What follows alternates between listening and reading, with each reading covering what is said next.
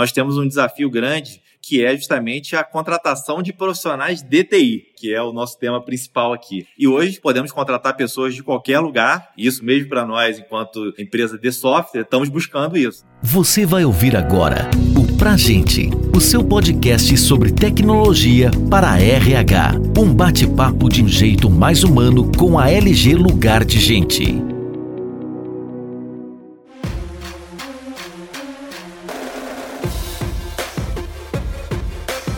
Estamos começando agora mais um episódio do podcast Pra Gente. E o tema desse episódio é o 14 episódio, o que esperar para o futuro do trabalho de tecnologia pós-pandemia. Esse é um episódio especial em comemoração ao Dia do Profissional de Tecnologia, que tem ganhado cada vez mais destaque, visibilidade em meio à pandemia, assumindo novas responsabilidades e impulsionando a transformação digital nas empresas. Meu nome é Felipe Azevedo, sou vice-presidente na LG Lugar de Gente. Hoje temos dois convidados, o Marcelo Porto, diretor de produtos na LG Lugar de Gente, para representar aqui a nossa visão interna. Marcelo, por favor, aí se apresente para o nosso público. Obrigado aí pelo convite, Felipe. Obrigado também a Mirella por participar conosco. Bom, como o Marcelo antecipou, temos hoje uma ilustre convidada do nosso cliente Avale, a Mirella Ciani, que é BP Global das áreas corporativas. Mirela, muito obrigado por ter aceitado o nosso convite para essa iniciativa. Estamos muito ansiosos aí pelas suas falas e as suas visões aí sobre tão inovadoras. Eu que agradeço, gente. Agradeço muito aí o convite para participar desse podcast. Como o Felipe comentou, eu sou business partner global, né, de TI para as áreas corporativas, saúde, segurança e sustentabilidade. Então, eu ajudo todas essas áreas para definir a estratégia, onde a gente vai chegar. E agora, neste novo normal, é extremamente importante, né? A gente está ligado à estratégia e como que a gente consegue chegar a essas estratégias, alcançar essas estratégias nesse modelo novo de trabalho. Então, acho que vai ser um bate-papo bem legal. Perfeito, Mirella. É justamente sobre isso que a gente quer debater. A gente tem falado muito, a gente lido muito sobre a questão do futuro do trabalho de forma geral, mas a nossa abordagem hoje vai ser um pouco mais específica, que é justamente entendendo um pouco do papel do profissional de tecnologia, do business partner, dentro desse contexto, justamente para alcançar os resultados que são esperados e agora com toda essa ainda mais velocidade que nós estamos vivendo, né? Então, vamos iniciar aqui o nosso bloco principal desse podcast. Fiquem à vontade de novo para se complementar e fazerem perguntas. É um bate-papo nosso aqui informal e que os nossos ouvintes aí têm muito a aprender. E provavelmente, Mirella, vão ouvir em todos os horários, viu? Até de madrugada. A gente tem acompanhado aí a audiência e, varia como está em vários canais, né? Às vezes as pessoas aí estão aproveitando o tempo, malhando e ouvindo esse podcast. Então, vamos lá. Para começar aqui uma, uma primeira pergunta, os profissionais de tecnologia têm um papel de alta relevância nesse momento da pandemia, né? uma vez que as novidades, os desafios só foram novos e surgiram com grande velocidade. E com o aumento dessa visibilidade, podemos dizer que as responsabilidades também mudaram? Qual é a sua visão sobre isso, Mirella? As responsabilidades elas aprimoraram, né? Porque a gente teve que de dia para noite, no caso da Vale, né, pegar 30 mil pessoas que trabalhavam nos sites e colocá-las trabalhando em casa. Então é óbvio que algumas responsabilidades elas foram criadas, inclusive. Por quê? Nesse novo normal, a gente consegue ver agora que a gente pode contratar, por exemplo, uma pessoa de qualquer lugar. Então vamos pensar no processo tradicional de onboarding de pessoas, né? Onde a gente fazia um onboarding local, os treinamentos locais, as pessoas pegavam seus computadores, suas desks, nos sites da Vale. Agora, o onboard ele tem que fazer, ele tem que ser feito totalmente virtual, totalmente online. Eu posso contratar uma pessoa de qualquer lugar do Brasil ou mundo. Como que eu faço, por exemplo, para poder entregar um computador que antes estava no site da Vale? Então, assim, quando você fala de novas responsabilidades, eu diria que elas são responsabilidades com muita evolução um, a curto prazo. Porque a Vale já tinha, por exemplo, o nosso time liderado por Patrícia Moura já tinha responsabilidade de entregar devices e computadores, né, equipamentos para os empregados da Vale. Agora a gente tem que mudar a forma. Então, a responsabilidade, a forma de fazer aquele trabalho mudou. Tem novas, óbvio que tem, né? Porque quando a gente vai para o modelo novo, novos problemas surgem e por trás de problemas sempre tem novas oportunidades, mas muitas responsabilidades estão sendo que ser reinventadas. Eu usaria a palavra reinventar o profissional de TI muito interessante. Acho que você abordou alguns pontos, né, do home office, da questão da própria logística dos equipamentos, do onboard digital. E aí, Marcelo, queria te ouvir um pouco o que, que você viu de tecnologias que as empresas acabaram adotando com maior velocidade, como a Mirella falou, às vezes as coisas até estavam disponíveis, mas se a gente fosse fazer um plano de migração dentro de uma grande empresa, principalmente isso levaria meses ou um ano para ser executado, e a gente teve que fazer isso em semanas, né? Então, quais foram as tecnologias, exemplo do onboarding e outras outras que você viu a maior adoção durante esse período de pandemia que tendem a continuar daqui para frente? É, a principal dela foram essas ferramentas de reunião online, né? Porque as reuniões aconteciam presenciais, isso houve uma massificação, extrapolando o nível corporativo, indo para aniversário, batizado, ou seja, um nível de adoção assim é realmente muito alto. Estamos falando aqui de Teams, de Zoom e outras plataformas não tem especificamente a ver com a área de TI, nesse caso aí houve uma adoção geral, porque as pessoas precisam se reunir, independentemente da área de TI. Queria pegar um gancho também do que a Mirella falou sobre essa questão que a gente pode contratar uma pessoa de qualquer lugar, e isso, no caso da Vale, tem alguns pontos de extração, então vale para alguns perfis, mas outros têm que ser presenciais, mas num profissional de TI, praticamente você tem um altíssimo índice em empresas de TI, ou dentro da área de TI, de empresas, um altíssimo índice, onde isso se aplica de forma realmente direta e o que a gente tem percebido, vamos dizer assim, não sei se existe esse termo, mas vamos, seria uma uberização dos profissionais de TI, porque na verdade agora tende a se transformar isso num serviço. Então, do mesmo jeito que locomoção precisava comprar um carro, precisava ter o meu carro, agora eu posso terceirizar isso. Inclusive tem plataformas aí que já servem de hub para isso. Então,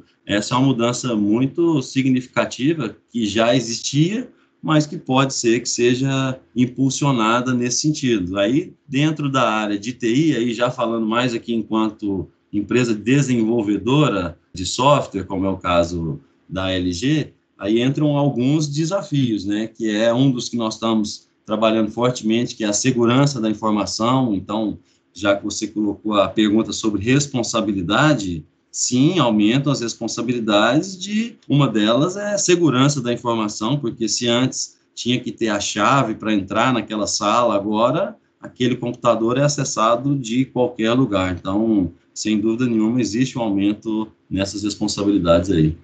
Mirela, e vocês numa organização né, tão grande, tão importante, como é que você vê essa questão assim? Tem tecnologias que foram implementadas agora mais recentemente, como o exemplo do onboarding, e que tiveram. Como é que foi a adoção disso pelas pessoas, pelos líderes? Como é que vocês fizeram esse processo de gestão da mudança mesmo e com tanta velocidade e com uma empresa tão grande?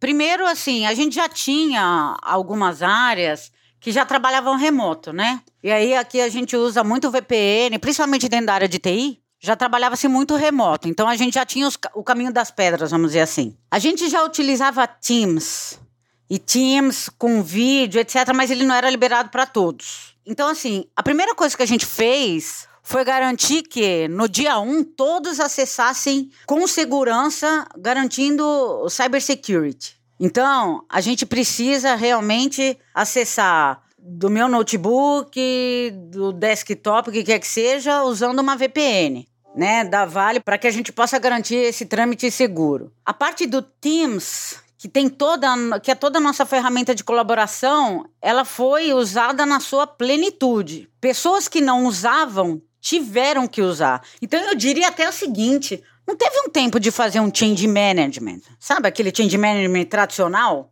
A situação, ela já foi o change management. Então, para a gente poder se comunicar, para a gente poder fazer uma reunião, para a gente poder fazer uma entrevista, tudo isso foi feito via usando o Microsoft Teams, que é uma super ferramenta de colaboração. E aí cada organização tem a sua, né? E aí a gente tem alguns desafios, que é, pô, nem todo mundo tem acesso ao vídeo do Teams, então a gente tinha que liberar isso. O time do Cybersecurity trabalhou pra caramba, como tá trabalhando ainda, muito mais, porque as organizações elas ficam mais suscetíveis a serem hackeadas, né? Porque quando você está dentro do seu ambiente, é uma coisa. Quando você está fora do seu ambiente, quem garante que a pessoa ligou o VPN? Para alguns sistemas, só funciona com VPN. Agora, para sistemas na nuvem, não. Então, assim, o time de cybersecurity, eles estão tendo que se reinventar para a gente poder identificar, inclusive, essas possíveis portas de entrada de invasão. A gente ampliou, vamos dizer assim, as ferramentas que a gente já usava. O time da Valer Digital, que é o time de treinamento, quer dizer, essa questão de treinamento online, de onboarding online, ele foi ampliado também. Estamos revendo custos para que todos tenham acesso a, a, esse ambiente tecnológico, porque a gente tem um ambiente aqui que é operação, né? Então tem gente também que não tem acesso. Como que a gente vai fazer com que a informação chegue nessas pessoas, quer dizer, em 100% do público? E esse é um desafio, né, que as organizações têm. A informação ela tem que chegar de forma diferente. Aí é engraçado porque a quantidade de reunião é a principal reclamação das pessoas hoje em dia. Então as pessoas também têm que aprender boas práticas de reunião. Realmente você precisa fazer aquela reunião? Você ligar ou fazer uma pergunta para o chat não substitui uma reunião? Então a gente também criou melhores práticas para tocar uma reunião que podem evitar tempo gasto. Então hoje as pessoas estão falando o seguinte, cara, quando eu vou ver, tem quatro reuniões ao mesmo tempo. Eu escolho a que o assunto é mais crítico. E aí é go, né? Com o avião voando, a manutenção tá acontecendo. Porque os problemas estão vindo e a gente fala, pô, tem que tratar isso daqui. Isso está impactando a produtividade. Então a gente tá com o time de RH, o time de comunicação, nós criamos squads justamente para poder identificar essas dores desse novo normal e saná-las com efetividade. E o mais importante é o seguinte: escutando quem realmente está sofrendo. Então, no squad, não é o squad que define as ações. A gente vai para o time da operação, a gente vai para o time do corporativo, captura essas dores e pede, inclusive, para eles como que você acha que a gente poderia resolver? Tem, tem bastante coisa que está mudando, muitas medidas que estão acontecendo ao longo desse período. Muito interessante, Mirella, esses pontos, né? Desde a questão da segurança, como também toda essa parte de transformação cultural que está em curso, né? A transformação digital foi acelerada e agora a gente está numa transformação digital e muito bacana essa iniciativa de vocês com as, com as squads, realmente ouvindo as dores e buscando formas de resolver porque isso vai criar realmente boas práticas aí que vão ser adotadas né, pela Vale que podem ser referência para outras empresas. E aí, Marcelo, puxando um pouco esse tema de cyber security, tem um outro tema que está muito, se, se estamos falando muito, até pelo momento que estamos vivendo no Brasil, que é referente à LGPD. E como é que você está vendo, Marcelo, essa relação justamente segurança, LGPD e as áreas de tecnologia dentro das empresas? Quais são os principais desafios? Eu acho que o primeiro desafio é realmente entender isso tudo, né? Porque num primeiro momento você acha que é tudo junto, LGPD é a mesma coisa de segurança e na medida que isso vai se tornando claro, você identifica que tem as suas conexões, mas são projetos distintos e é claro que tem ações que trabalham nos dois. Então, o que eu mais percebo aí, muitos clientes da LG às vezes chegam, ah, estou esperando uma melhoria da LG para a gente implementar o LGPD. Então, assim, às vezes tem a visão de que vai chegar um botão e aquilo vai implementar, que na verdade é um processo que envolve não só a área de RH, como a empresa como um todo. Então, o primeiro grande desafio é o entendimento claro disso e como ele se aplica nas organizações. Nós aí passamos aí recentemente por diversas consultorias onde tivemos todo esse aprendizado e onde é possível realmente perceber que esse por si só é um desafio. Falando de LGPD, que entrou em vigor aí recentemente, mas algo ainda um pouco a gente não sabe se existe órgão fiscalizador, se não existe, mas independentemente disso, é algo que não tem volta, veio para ficar e até chegou tarde no Brasil, né? A hora que a gente olha para fora, as empresas têm que estar tá trabalhando com um projeto, assim, uma empresa como a Vale até tem essa curiosidade aqui de perguntar para a Mirella como que está estruturado numa empresa desse tamanho, se foi criado um, um departamento para cuidar disso, um projeto para cuidar disso, porque ele perpassa várias áreas, uma das importantes é o RH, né, que nós lidamos aqui diariamente, mas também uma série de outras ações. Então, são alguns desafios, mas fico curioso para ouvir que desafios de empresas menores são menores, uma empresa como a Vale e outros vários clientes que a LG tem, a gente tem a oportunidade aqui de de ouvir um pouco da, internamente como é que tem encarado esse especificamente do LGPD. A gente tem uma área né, de cybersecurity aqui, que é liderada pelo Dan Harif. Ela é bem madura já. A gente já sabe quais são os pontos né, que tocam LGPD. E aí a gente começa de novo, né? E aí isso vem muito com a democratização da tecnologia. Como que a gente não empaca o processo por causa disso. Então, a primeira coisa que o time está fazendo muito bem é uma conscientização. Porque as pessoas ainda não estão acostumadas com essa parte de cybersecurity. Não estão, não é nem que não estão acostumadas. Sabe o que, que é, mas sabe aquela coisa, isso nunca vai acontecer comigo? Então, o time do Dan, eles estão constantemente treinando a Vale inteira com exemplos bem práticos Aí, de novo, né? Casa nas tecnologias novo normal. Usando nossas plataformas de treinamento online para que o treinamento seja acessado por qualquer um, anywhere, everywhere, anytime, com essas dicas. Mas assim, sabe, for dummies, para leigos?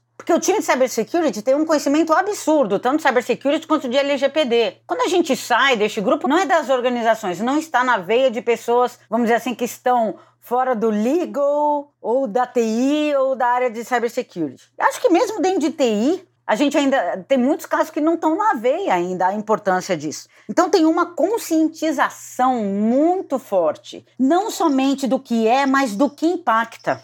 Eu acho que a gente falha muito nas organizações de tentar dar treinamentos e explicar coisas sem mostrar o real impacto de forma simples. Então, isso é o que o time tem feito muito. E aí, de novo, né? Quando a gente vai por uma questão de democratização da tecnologia, num ambiente que tem muitas soluções na nuvem, como que a gente não dificulta esse processo com tantas exigências? Mas a gente tem feito um trabalho bem grande com essa área que já é bem madura de conscientização da organização inteira. Muito interessante, Mirella, se citar realmente esse ponto, porque a gente sabe que dentro de segurança, o fator humano, né, talvez seja um dos principais aí pontos de atenção de fato, e se não houver uma conscientização e de forma simples, né, porque o tema é, é hard, então, como é que a gente torna isso simples e aplicável à realidade das pessoas? E aí, por consequência, também sobre LGPD, né, que como o Marcelo falou, para nós ainda é muito novo, né? Acho que o Brasil está começando agora com isso. Então, a gente tem muito a aprender e aí realmente estabelecer boas práticas, mas sem dúvida o fator conscientização é um fator muito importante. E aí, pegando um gancho aí no, num dos pontos que você tocou e mudando o rumo aqui da conversa, né? Nessa parte de treinamentos, Marcelo, você aí como diretor de produtos, né?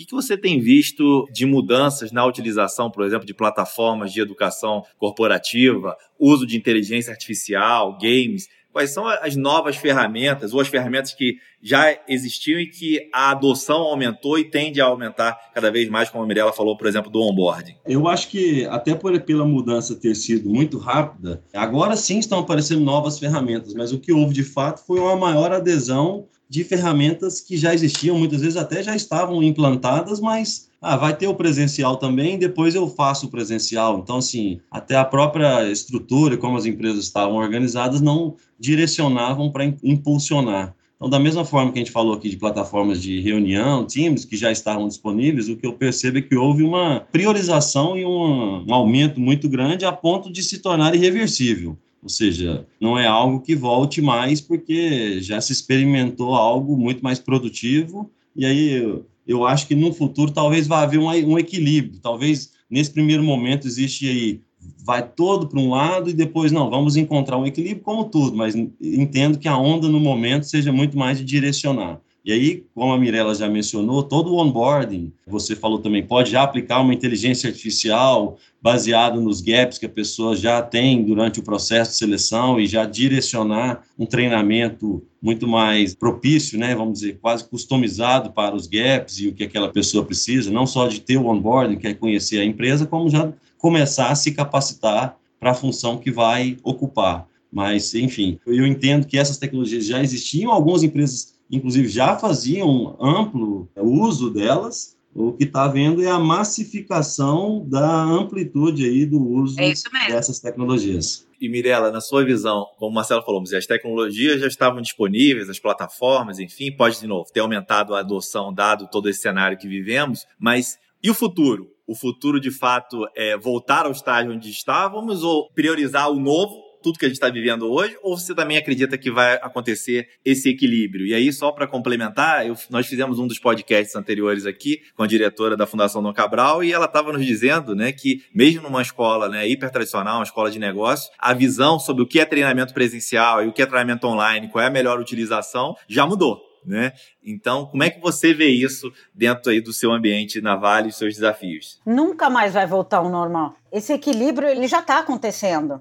Eu acho que todas as organizações, não só a Vale, né? Mas todas as organizações conseguiram ver que, assim, trabalhar remotamente é possível. Agora, tem uns pontos que a gente tem que prestar atenção, independente de tecnologia, que é o perfil. Quantas organizações que os gestores não estavam preparados para ter seus subordinados trabalhando longe dos seus olhos? O inverso também é verdade. Quantas pessoas não precisavam do superior ali do lado para ver as suas atividades e se sentir motivado? Então, assim, primeiro, o mundo não vai voltar ao normal. Nenhuma organização acredito que vai voltar ao normal. Algumas vão ser mais radicais, que vão falar o seguinte: não, olha só, a gente vai ficar 100% home office, que é uma prática, né, nos Estados Unidos. Eu tenho colegas que foram para lá e eles não recebem nenhuma proposta para ir na empresa, não sabem nem o endereço, tudo online. A proposta é trabalhar de forma 100% online. Aqui, a pandemia trouxe esse aprendizado para as organizações de que as pessoas podem produzir, mesmo trabalhando de qualquer lugar. E aí, gente, não é da sua casa, não é home office, é anywhere. Você não precisa estar na sua casa, você precisa estar trabalhando. Da onde? É uma escolha sua, contanto que tenha um link da internet, contanto que você cuide da sua saúde, né, ergonomia, etc. Nossa, você pode trabalhar de qualquer lugar. Então, assim, né, sempre remetendo à sua pergunta, vai ter um equilíbrio sim, talvez não seja 100%, talvez as organizações vão criar hubs, como a Vale está pensando, em alguns lugares, para que as pessoas possam se reunir de vez em quando, fazer alguma reunião presencial para ter aquele contato físico, porque isso é uma coisa também que as pesquisas estão mostrando. As pessoas não estão com necessidade de ir trabalhar na organização, no site. As pessoas sentem falta do contato, daquele café, daquele almoço com seu time agora. Você pode trabalhar de casa, não é a falta de ir né, para trabalhar. Não, é a falta de ir encontrar seus colegas de trabalho. Então, assim, na minha opinião, não tem mais volta. Pelo que eu estou vendo também no mercado, não tem mais volta. Vai sim ter um equilíbrio, principalmente após a chegada da vacina, né? Porque por enquanto a gente está num mix de pandemia com um novo normal. O novo normal ele está se criando com uma pandemia em place. Daqui a pouco a gente vai ter vacina, a pandemia vai ficar mais na lateral, né? Vai ter passado e a gente vai ficar com um novo normal full. Nesse momento, eu acredito sim que vão ter novos aprendizados, vão ter novas oportunidades, novos modelos de negócio, porque eu vou tirar a pandemia da frente, mas que nunca mais vai voltar ao normal. Ao normal, aliás, é errado falar isso, né? Nunca mais vai voltar à forma que era antes. É muito interessante, eu também vi algumas pesquisas sobre esse tema, né? Então, as pessoas prioritariamente gostariam de trabalhar remotamente, como você disse, ou em casa ou em qualquer lugar, mas gostariam de ter uma base, né, onde pudessem encontrar as pessoas com determinada periodicidade. Então, talvez esse realmente seja um modelo e algumas empresas aí já estão adotando, como você exemplificou, a XP, modelos como esse. E lá fora, né, temos realmente empresas aí 100% online. E acho que isso aí, Marcelo, pensando até uma coisa que você citou anteriormente, nós temos um desafio grande é hoje que é justamente a contratação de profissionais de TI né, que é o nosso tema principal aqui. E hoje, como a Mirella já citou, podemos contratar pessoas de qualquer lugar, e isso mesmo para nós, enquanto é, empresa de software, estamos buscando isso. Né? Não, precisa, não precisa estar mais em São Paulo, Goiânia, Rio, Curitiba, enfim, qualquer lugar onde a gente tenha uma filial. Você pode contratar a pessoa em qualquer lugar do mundo. Quais são as oportunidades que você vê, Marcelo, para o profissional de tecnologia. Porque, ao mesmo tempo que ele pode estar dentro desse vivendo ou vai viver esse modelo de uberização do trabalho, é claro que esse modelo traz mais oportunidades e ele pode escolher aonde vai atuar, mas ele vai ser remunerado muito mais pelo seu resultado do que necessariamente por estar lá trabalhando, né, por cumprir carga horária. Então, como é que você vê esses desafios para o profissional de tecnologia? Nesse sentido, tem uma mudança bem importante, que é o um modelo mais ou menos praticado nos Estados Unidos, né, de você trabalhar por entrega. Talvez muitos profissionais de TI ainda no Brasil estão acostumados a trabalhar por hora, né? Então, é, esse modelo já é um pouco ultrapassado, mas a verdade é que ele acontece ainda até pela dificuldade de medir as entregas, ele acaba sendo um modelo adotado pelas empresas em geral. Com relação ao profissional de TI, ele está num momento muito bom, né? Porque esse novo normal aumenta a demanda por qualquer tipo de software, tanto novos softwares que vão ser criados para aproveitar as oportunidades que vão surgir, quanto a intensificação da utilização dos softwares existentes fazem com que essas empresas tenham que contratar profissionais de TI. Então, tanto aumentou a demanda por esses profissionais, quanto aumentou a flexibilização de trabalho. Então, aumentou a demanda onde ele está e como aumentou a capacidade dele trabalhar para outros lugares fora, isso se tornou normal, essa demanda aumentou em escala global. Então, para esse profissional, realmente, o que ele tem que fazer agora é entender o que, que ele quer realmente, porque uma dificuldade quando você tem é quando tem a demanda, né? Quando a demanda é baixa, você tem que preocupar em criar demanda. Nesse caso, a demanda é alta. Então, acho que o foco dele é entender qual que é o caminho que ele quer seguir, né, essa amplitude, e se desenvolver, porque também não basta existir a demanda, vão para frente os bons profissionais, aqueles que entregam resultado. Isso não vai mudar nunca. Então, a existência da demanda não garante sucesso. Mas, assim, o foco, a dedicação, porque hoje existe inteligência artificial, existe você conseguir dar manutenção num software antigo, deve ter gente ganhando muito dinheiro trabalhando aí em COBOL, provavelmente. Tem, às vezes, um cara quer seguir esse caminho. Então, dentro desse mercado existem inúmeras, existem novas tecnologias, existem tecnologias antigas. Então, é um mercado de muitas oportunidades para os bons profissionais, principalmente. Existe uma abertura de portas aí que é você não precisa estar mais na cidade daquela organização, daquela empresa. Então, isso já te abre um leque gigantesco de opções inclusive fora do Brasil. Né, eu tenho conversado muito com uma amiga minha que ela está em Portugal, etc. E a gente está indo para o modelo de fazer alguns treinamentos, etc. Eu daqui, né, dando treinamento para universidades lá. Então, assim, acabou. A, a, essa barreira quebrou. Agora, nós continuamos com um gap de profissionais capacitados em tecnologia. Eu digo assim, eu estou vivendo um, um processo de contratação para o meu time. Está muito difícil conseguir pessoas que queiram transformar o business, que queiram fazer a diferença. Como é que vai estar RH daqui 10 anos? Lembra o evento que vocês me convidaram e eu mostrei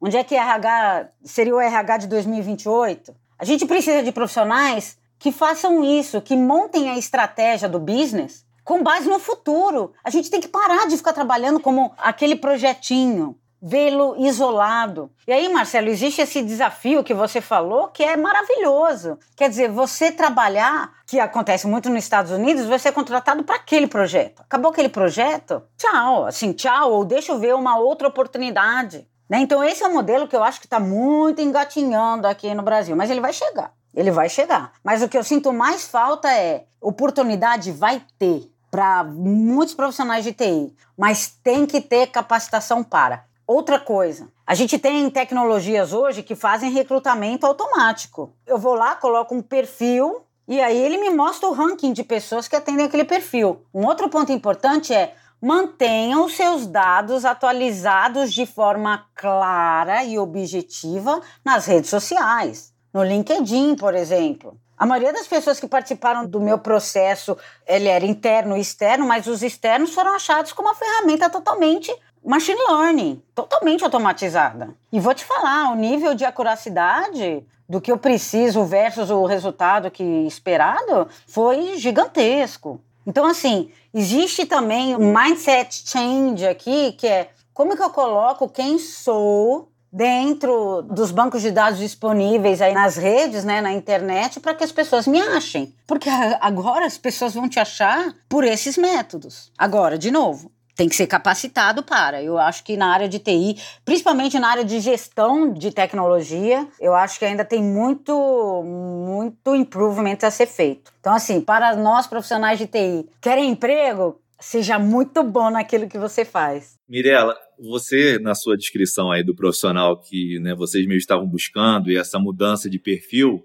me pareceu que a gente está falando mais de soft skills do que realmente de conhecimento técnico, né? mesmo do profissional de tecnologia. E você não vê um desafio adicional até para essa questão do match de perfil? Porque uma coisa é dizer, né, o que é conhecimento técnico eu listo lá no meu currículo, nos bancos de dados, enfim. Agora, e como é que a gente mapeia essa parte de soft skills dentro de um processo automatizado? Você tem uma visão de boas práticas sobre isso? As pessoas têm colocado seus soft skills nos currículos. Eu recebi vários currículos que descrevem a pessoa como ser humano e não somente com as suas habilidades técnicas. Agora, existem recursos que eu já vi em organizações, a gente não usa isso, mas assim, você pode verificar, eu não sei se as headhunters usam, tá? Que é o seguinte, chega um currículo da Mirella. Como que a Mirella é nas redes sociais? Eu já conversei uma vez com uma empresa que ela falou assim, antes de eu colocar a pessoa, eu quero ver se é uma pessoa que respeita a diversidade, eu quero ver se é uma pessoa idônea. E assim, hoje, gente, as redes sociais falam tudo. Eu, por exemplo, eu posto minha vida. Quem é meu amigo no Instagram, eu adoro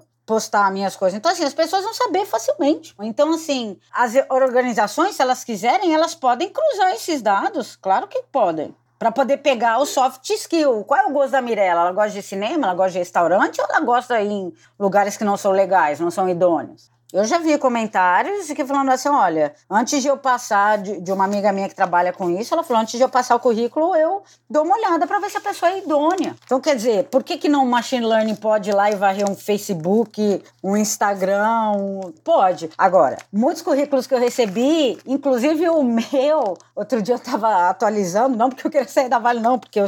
é sempre bom a gente atualizar para a gente não esquecer, né, as nossas entregas. Eu coloquei quem a Mirella é. A Mirella, o que, que ela gosta de fazer, assim, bem breve, né? O que, que ela gosta de fazer, como que é a família dela, enfim. Então, acho que está mudando isso também, porque lembra, estamos indo para o mundo online, estamos indo para um mundo mais automatizado possível. Quanto maiores informações você puder colocar à disposição, né, e que não ferem LGPD, segurança de informação, seus dados privados, you have to do it. Porque as pessoas, lembrando, qualquer pessoa do mundo pode achar o Felipe, pode achar a Letícia, o Marcelo, entendeu? Essa é uma ótima dica, viu, Mirella, para os nossos profissionais aqui de tecnologia. E, Marcelo, você, para a gente estar tá chegando aqui na fase final desse bloco, né, para entrar justamente nas dicas, e a Mirella já nos presenteou com uma muito importante. Marcelo, sobre esses pontos, quais são as outras tecnologias que podem ajudar a fazer esse mapeamento né, de soft skills, competências comportamentais, enfim? A gente tem experiência aí com games e outras ferramentas, e você está muito entendido aí sobre também o potencial da inteligência artificial. O que, que você tem visto aí que poderia complementar aqui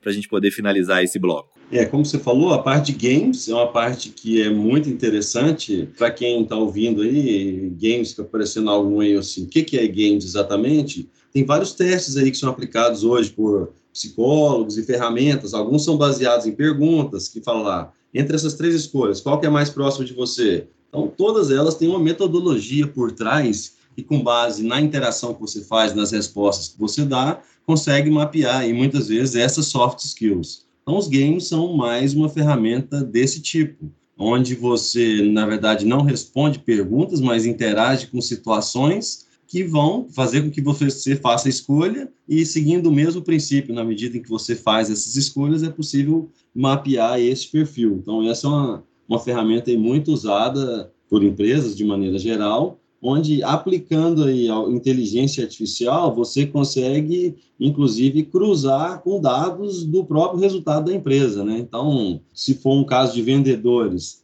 os principais vendedores são esses, quais são os perfis dos vendedores que vendem mais? Qual é o perfil dos outros? Qual é uma estratégia de capacitação para que essa equipe de vendas consiga vender mais e depois, o caso, até acompanhar isso em termos de indicadores para poder ver se as ações são efetivas. Então, isso é ampliar cada vez mais aí o uso de ferramentas, como a própria Mirella mencionou, recrutar hoje, se a gente quiser inserir um fator humano, a gente insere, mas na prática, os sistemas hoje são capazes de fazer boas escolhas dentro das informações que vão estar disponíveis. Então, aquele que for um bom profissional que não colocou suas informações disponíveis, realmente não vai ser considerado. É possível que também toda essa parte de mapeamento de soft skills e recomendação de capacitação também seja, e na verdade já existe tecnologia para isso, então a decisão da empresa é quanto de fator humano ela quer inserir. Ou seja, ah, não, não, não quero confiar 100%, eu quero criar uma etapa de validação.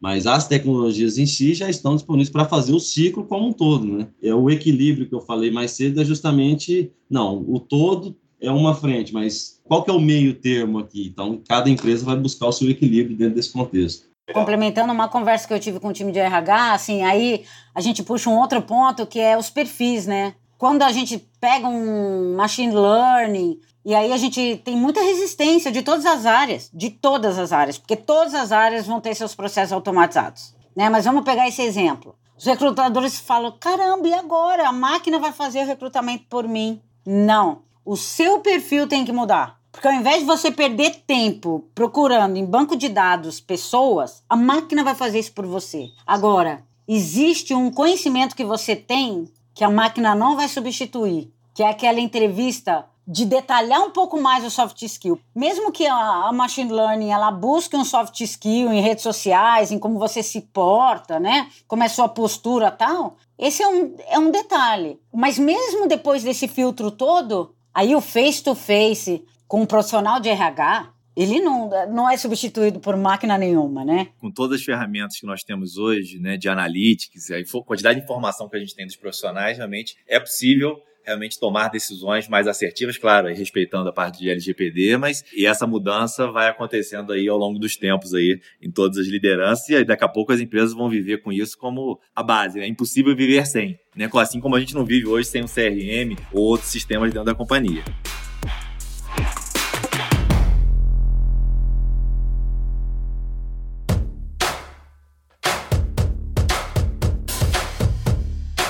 Gente, nós falamos diversos assuntos aqui muito interessantes e agora chegamos na nossa etapa final, que é a nossa etapa de dicas. E aí, Mirella, gostaria de convidá-la a dar pelo menos duas dicas, né? Uma para o profissional de TI e uma outra para os business partners, né? Porque eu acho que também são profissionais aí muito valorizados hoje dentro das empresas e com um potencial muito grande de ajudar, de fato, a entregar os resultados que são esperados. Então, se você puder presentear nossos ouvintes com uma dica, pelo menos, para cada perfil de profissional, seria muito bom. Bem, para o profissional de TI, eu fiz um curso uma vez no INSEAD, que é gestão remota de Managing Virtual Teams.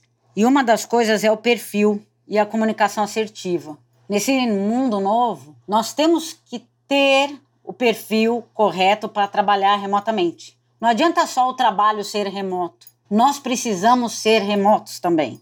E para isso, a gente precisa conhecer as nossas fragilidades para ver onde que a gente tem que trabalhar num formato remoto. Então a dica para o profissional de TI é: conheça esses gaps, o que, que você sente falta, trabalhe em cima deles e tenha uma comunicação assertiva, usando o máximo que você puder as ferramentas de colaboração.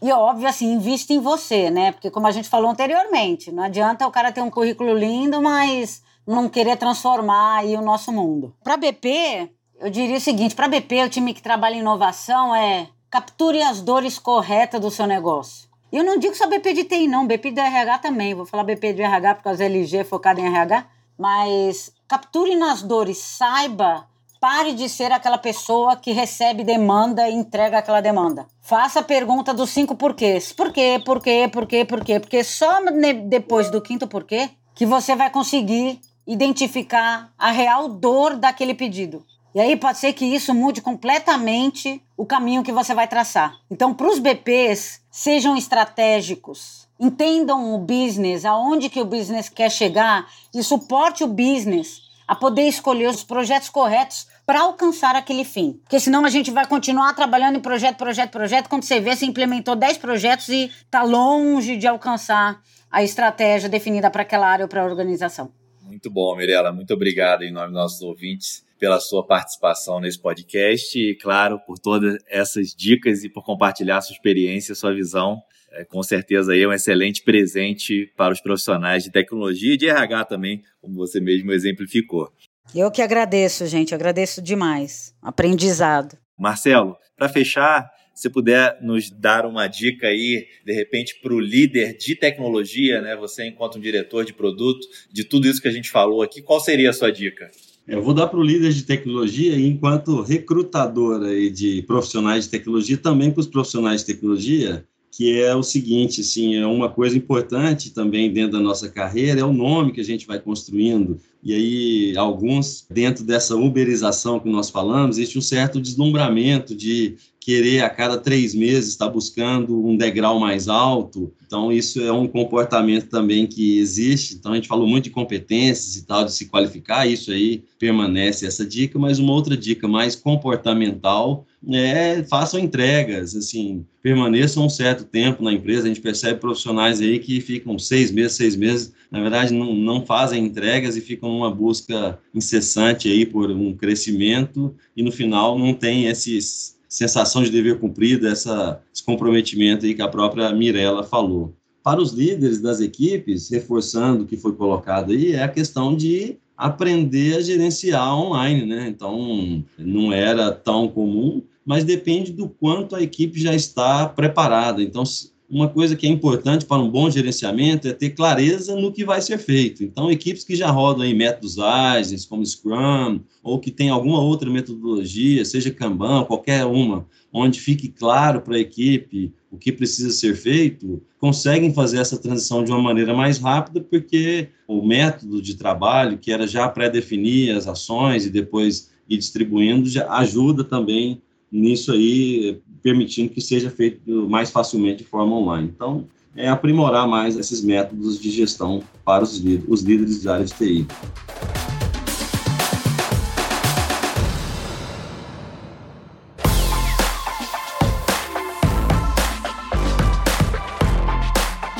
Eu que agradeço, Marcelo, pela sua participação e contribuição aí para esse podcast. Esse foi o podcast número 14, em homenagem aos profissionais de TI em breve teremos mais episódios, então continue acompanhando as nossas redes sociais, blog, nossa revista Uma e outros canais de comunicação. E até o próximo episódio. Muito obrigado, Mirella e Marcelo. Até lá.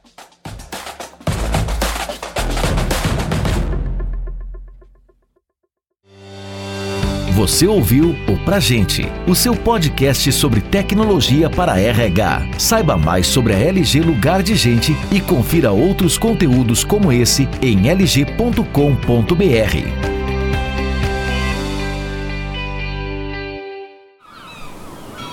Este podcast foi editado pela Maremoto.